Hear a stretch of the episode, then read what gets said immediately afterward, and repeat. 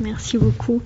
Euh, je voudrais sincèrement vous remercier, euh, Joseph Cohen et Raphaël Zagoriorli, pour, euh, pour votre invitation.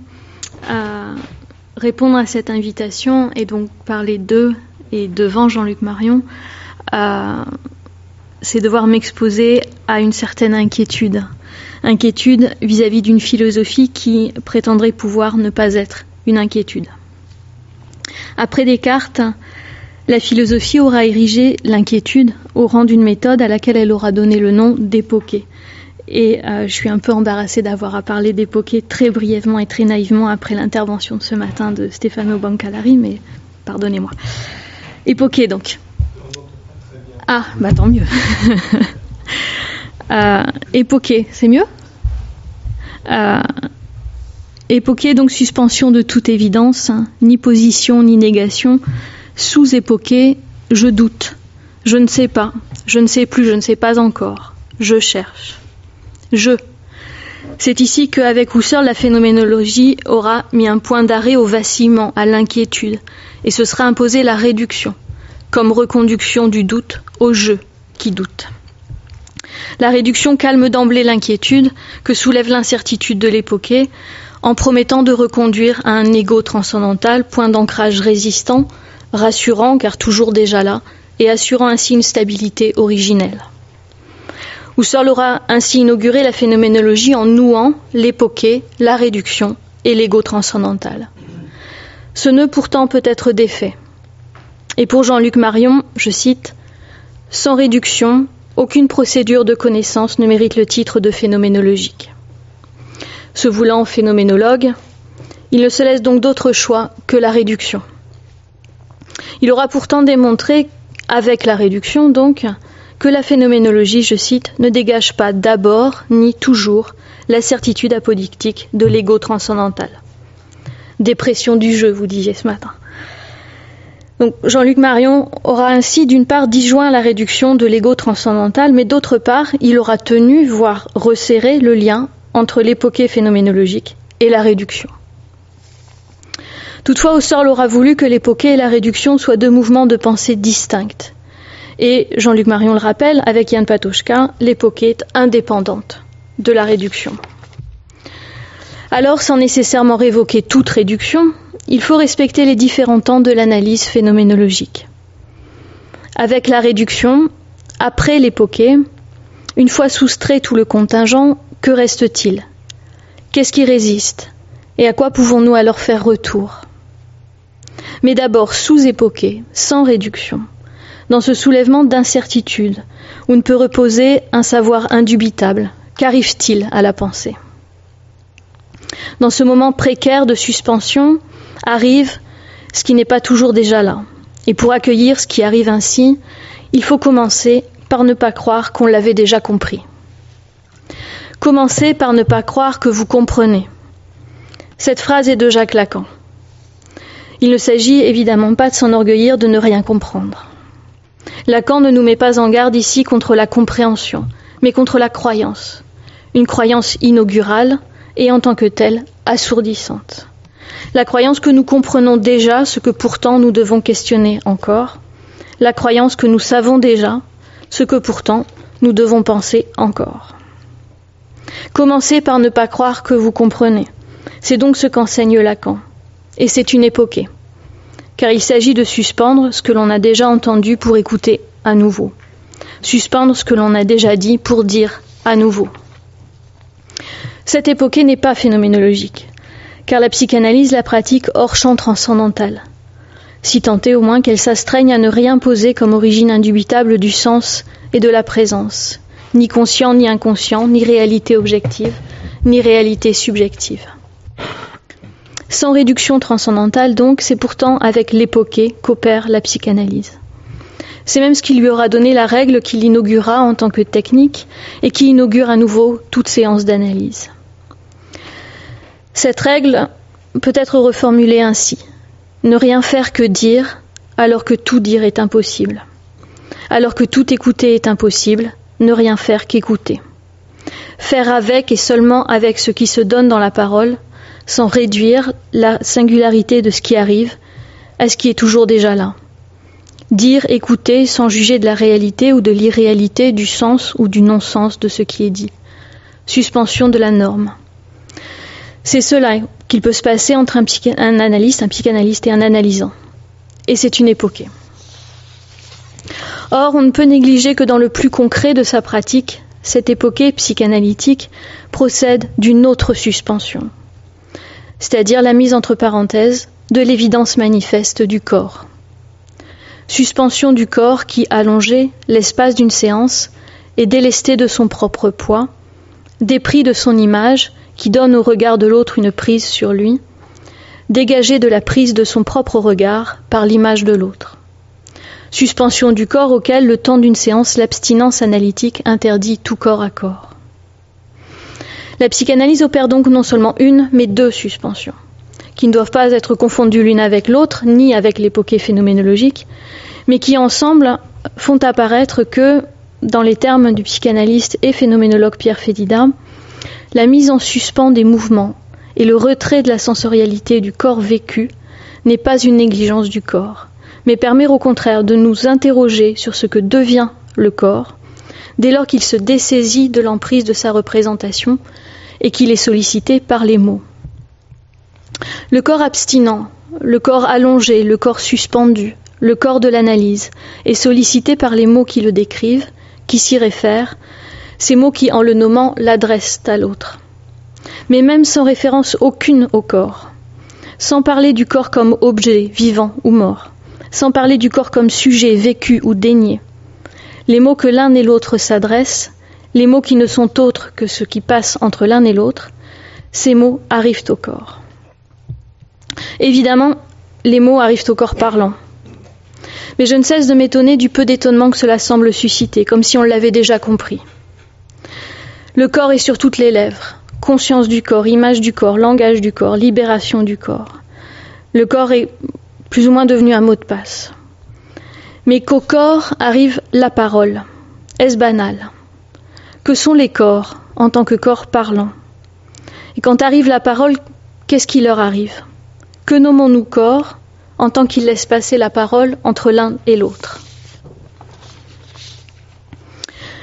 Animé et en fait inquiété par ces questions, je n'ai pu qu'être frappé par ma lecture de Jean-Luc Marion, qui, sans référence explicite à la psychanalyse, aura à son tour identifié une parole qui suspend sa référence aux, objets intentionnels constitutivement corrélés au sujet. Parole qui, comme telle, n'est plus qu'un appel de l'un à la réponse de l'autre, une parole où, dit-il, je cite, Il n'y a ni à affirmer ni à nier, je parle, je ne dis rien sur rien, mais je m'adresse à autrui. Cette parole, Jean-Luc Marion l'a dit, érotique. Parole qui a pour effet, je cite, de nous faire sortir de nous-mêmes en tant que chair par des mots. Voilà à quoi nous servent nos bouches quand elles ne se donnent pas à baiser. La chair, écrit-il ailleurs, la chair exige la parole. Il faut la dire à autrui pour qu'elle ne m'étouffe pas. Mais, c'est encore Jean-Luc Marion qui parle, il se peut que la donnée, disons le sujet, il se peut que le sujet ne parvienne pas à dire ce qu'atteste sa chair. Excessive, la souffrance, la jouissance ne peuvent ni se dire ni se faire entendre. Le sujet ne dit rien, car nous ne voulons rien entendre. Nous voulons que sa chair nous épargne sa manifestation. Alors le sujet dénie ce qui se donne à lui comme chair, dénégation qui bloque la phénoménalisation de la chair, seulement manifeste par la parole qu'il a dit. Ce que je comprends à la lecture de cette page, c'est que la chair est reçue à la mesure de l'hospitalité donnée à sa démesure. Et pour que je puisse sentir ma propre chair comme la mienne, pour que je puisse supporter ses excès sans en être étouffé, il faut que le geste même, par lequel je l'accueille en moi comme moi-même, soit une adresse à l'autre, une parole qu'il peut recevoir. Toute opposition entre le même et l'autre vole ici en éclats. Et pourtant, pour Jean-Luc Marion, et je vais le citer encore car ces mots, me semble-t-il, parlent beaucoup mieux d'eux-mêmes, la chair, je cite donc, la chair ne renvoie qu'à soi. Elle se soustrait à toute relation. Ma chair me fait sentir que je sens, par mon sentir, j'accède à mon soi par une pure et radicale auto-affection. L'auto-affection rend seule possible l'hétéro-affection. Soit la souffrance. Dès que je souffre, c'est en, par et de moi que je souffre. Je ne souffre pas du fer et du feu, je me souffre par eux. Je coupe là ce montage de citations éparses, mais qui toutes pointent vers une conception de la chair comme irréductible donation d'un sentir originaire. Pour résumer, n'est cher que ce qui se sent soi-même sentir. Mais est-ce si certain? Il se pourrait, comme le voudrait Merleau-Ponty, et ce dès la phénoménologie de la perception, ne se pourrait-il pas que ma chair soit le terme inaperçu vers lequel tous les objets tournent leur face Ainsi se délimiteraient dans l'ensemble de mon corps des régions de silence. Silence de chair qui me laisse entendre la rumeur du monde, transparence de la chair qui laisse passer à travers elle l'opaque phénomène qui lui arrive. Sans son effacement derrière la scène du monde, ma chair ne comblerait-elle pas le champ de mon expérience? Ne faut-il pas reconnaître, comme le propose par exemple Drew Leder, que mon être au monde dépend de la transitivité auto-effaçante de ma chair? Nécessaire auto-effacement de la chair ou nécessaire auto-affection?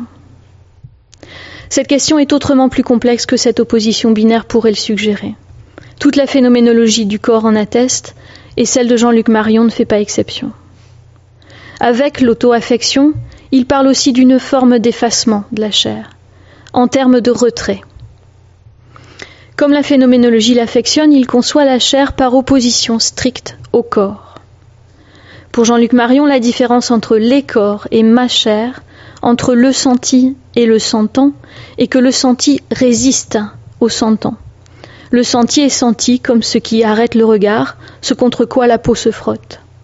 La chair, par contraste, est spécifiquement sentante, et qu'à sa manière elle soit sentie ou non, elle se différencie des corps sentis, en ceci qu'elle, la chair, contrairement à eux, les corps, ne résiste pas.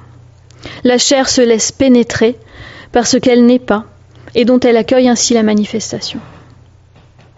Pour Jean-Luc Marion, cet effacement caractérise toute chair. Et en particulier, comme ma chair à l'égard des corps, la chair de l'autre doit se comporter, je cite Jean-Luc Marion, en ne résistant pas, en se retirant, en se laissant dépouiller de son impénétrabilité, en souffrant de se laisser pénétrer. Ainsi, là où je sens que cela ne résiste pas, et que cela se retire, s'efface, c'est que j'éprouve non pas un corps, mais une chair, une chair autre que la mienne. Pour Jean-Luc Marion, donc, éprouver une autre chair, c'est d'abord et toujours et seulement éprouver ma chair en un lieu où rien ne lui résiste. La chair de l'autre est un vide où ma propre chair s'éprouve elle-même sans restriction ni limite. La chair d'autrui n'y contribue que par sa non-résistance, par son irréalité même.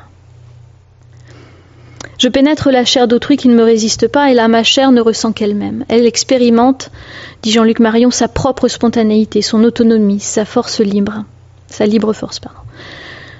Je me reçois comme chair dans la chair d'autrui, et en tant que chair, je ne ressens que moi.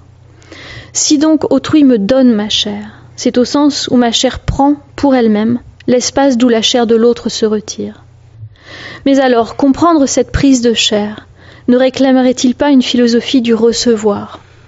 Non pas certes une philosophie de l'échange ou de la, de la réciprocité, mais du recevoir. Au contraire, une philosophie de la donation ne devrait-elle pas m'absoudre, comme dit Lévinas, de toute identité qui ressurgirait comme caillot, qui se coagulerait dans une auto-affection de soi à soi en soi Pour Emmanuel Lévinas, donner est, donner et doit être pardon, tout le contraire du retour à soi, de la conscience de soi. Et Jacques Derrida, que Jean-Luc Marion suit sur ce point, aura rendu impossible toute réduction du donner au prendre et au garder. Je cite Derrida, Pour qu'il y ait don, il faut que le donataire n'ait jamais contracté de dette. Le donataire se doit de ne pas devoir. Il faut donc à la limite qu'il ne reconnaisse pas le don comme don. S'il le perçoit, s'il le prend, s'il le garde comme don, le don s'annule, il devient un gain et donc une dette. Si donc la chair m'est donnée, au sens où je la reçois d'ailleurs, Alors en tant que donataire, je ne peux pas prendre chair, je ne peux pas la garder en moi comme présence à moi-même. Sinon, si la chair est auto-affection, si elle est prise, si elle me prend dans ma propre présence à moi-même, alors comme telle, elle ne m'est pas donnée au sens où je ne la reçois pas d'ailleurs. La chair est-elle donc donnée d'ailleurs ou se donne-t-elle à elle-même par elle-même? Si ces caractérisations différentes, voire opposées, peuvent ne pas s'exclure, c'est qu'elles reposent sur un même socle, la chair comme seule présence à soi indubitable. La chair n'est-elle pas irréductiblement et exclusivement mienne? Ne l'avons-nous pas tous toujours su et déjà compris? Non, je ne peux pas, ou ne je peux ne pas, ou ne plus, ou ne pas toujours sentir ma chair comme mienne. Et pour s'en convaincre, il suffirait d'écouter celui ou celle qui en souffre. Mais, objectez-vous peut-être, c'est une folie. Alors, restons dans le champ de l'analyse phénoménologique, et d'abord respectons-en les différents temps. Nous sommes alors astreints à une époque sans réduction, une époque qui d'abord, et comme le souligne aussi Jean-Luc Marion, ne reconduit pas réduction à aucun point de départ déjà acquis. Nous devons alors mettre en branle la chair comme présence à soi réputée inébranlable. Mais si je ne peux pas assumer ma propre présence sensible comme étant tranquillement toujours et déjà là, alors qu'est-ce que la chair? Si l'époqué suspend la chair comme présence à soi, comme mienne de manière exclusive, irréductiblement et distinctement, si l'époqué suspend cette distinction, alors elle nous conduit à repartir du moment d'indistinction de la matière, moment de corps à corps, peau à peau, bouche à bouche. Par le baiser de ma bouche sur sa bouche, dit Jean-Luc Marion, chacun donne chair à l'autre sans distinction. Mais avant de baiser, comme dit Marion, D'abord, la bouche s'attache au sein, et elle s'en détache aussi. Faudra-t-il avoir lu Jacques Derrida, qui aura lu Jean-Luc Nancy, pour mieux comprendre ce qui arrive là? La bouche fermée sur un sein, disent-ils, interrompt le contact pour crier, parler, penser. Première ouverture, initial espacement d'origine. L'expérience en général, dit Derrida, commencerait par là, par une certaine interruption dans le contact. Interruption de la présence sensible de l'un dans l'autre, interruption de la présence sensible de mes lèvres contre elles-mêmes, interruption de la présence sensible de mes lèvres contre la peau de l'autre. C'est en éprouvant cet espacement entre nos présences sensibles, c'est en éprouvant cette absence que j'éprouve ce qui me singularise, le singularise, et donc nous pluralise. J'éprouve ma différence et ma non-indifférence à l'autre. Et c'est cela ce que nous nommons cher, ma non-indifférence à la différence que matérialise le corps de l'autre. L'interruption du corps à corps est ce qui me singularise. Pourtant, ce n'est pas une auto-affection. Cette interruption du corps à corps s'éprouve comme retrait. Pourtant, ce n'est pas un retour à soi, une concentration en soi, une coagulation, mais l'ouverture d'un écart qui donne à l'autre un lieu où exister singulièrement, et par la même m'assigne un lieu d'existence singulier. Ces lieux ne sont pas d'abord individualisés par des qualités sensibles spécifiques qui leur conféraient leur identité propre. Plutôt ce qui fait que je ne suis pas tout partout, ce qui fait que l'autre n'est pas tout partout, c'est d'abord et toujours un écart entre lui et moi. Et comme l'aura thématisé François Julien, l'écart se borne à marquer un lieu, le lieu d'une séparation. L'ouverture d'un écart ne répond pas à un besoin identitaire, mais relève de la seule opération d'espacement. En tant que tel, l'écart n'est pas une donnée toujours déjà là, c'est moins un espace qu'un espacement. L'ouverture de la bouche est un espacement entre mes lèvres, qui dans le même mouvement est espacement entre mes lèvres et son sein, ouverture de soi, qui écarte soi de l'autre, devenant soi et autre par cet espacement même. La bouche fermée sur un sein interrompt le contact. Bouche ouverte d'un cri, la bouche s'ouvre et dans cette cavité, je s'énonce. Je est le cri qui dit l'ouverture des lèvres, l'écart entre moi et moi, qu'aucune couture ne viendra plus suturer. Je est le cri qui dit nous, en ouvrant l'espace entre l'un et l'autre, alors que je recrache l'autre hors de ma bouche pour l'appeler à combler la distance, désormais infranchissable, entre lui et moi. Bouche ouverte d'un cri, cette épreuve de l'écartement des lèvres et l'épreuve de l'espacement à, travers lequel passe la parole de l'un à l'autre, épreuve de la parole qui arrive au corps. Parole qui ouvre les lèvres, parole qui vide la bouche, qui appelle et laisse venir l'autre. Parler cette parole-là n'est pas passer de la bouche pleine de seins à la bouche pleine de mots, contrairement à ce que conceptualisent explicitement les psychanalystes Nicolas Abraham et Maria Torok. Ce n'est pas jouir d'un auto-remplissement phonatoire, ni jouir de combler l'oreille de l'autre. Ouvrir la bouche pour parler et parler en ouvrant la bouche impose la perte de l'auto-affection des lèvres contre elles-mêmes, la perte de la plénitude du bouche à sein, la perte de la toute présence du corps à corps, perte que nul gain symbolique ne viendra compenser. L'épreuve de cette perte irrémédiable est chère, non-indifférence à la séparation, épreuve singulière de l'écart entre les corps pluriels, épreuve de l'espace ouvert par la parole et pour qui passe la parole que s'adressent l'un et l'autre. Perte inconsolable de l'indifférence du corps à corps, éprouver la chair est éprouver une absence, un retrait, une pudeur, pas une honte, non, mais une discrétion, au sens où la matière indistincte se discrétise, encore différents et non indifférents l'un à l'autre. Et cela, c'est aimer. Aimer, dit Jacques Lacan, aimer, c'est toujours donner ce qu'on n'a pas. Sans citer Lacan, Jean-Luc Marion dit à son tour qu'autrui me donne ce qu'il n'a pas, ma chair à moi. Mais si l'autre me donne ce qu'il n'a pas, ce n'est pas au sens où je reçois de lui, prends et garde en moi ma propre auto-affection. Une telle prise de chair serait plus proche de la consommation pornographique que du don amoureux. Si l'autre donne ce qu'il n'a pas, c'est au sens où, en donnant, il ne remplit pas l'espace de tout ce qu'il a. Il donne au contraire son retrait, son absence, sa discrétion, sa pudeur et ainsi il me donne ce qu'il n'a pas, il donne lieu à mon corps. Donner ce que l'on n'a pas et donner lieu à l'autre, lui donner corps, se retirer, le laisser partir, et donc le laisser venir. C'est ce que Derrida aura nommé l'invention de l'autre, ouvrir, déclôturer pour laisser le passage à l'autre. Mais ainsi donner corps à l'autre, c'est phénoménologiquement impossible ou plutôt c'est impossible pour une phénoménologie qui se confronterait avec une pratique de la réduction transcendantale.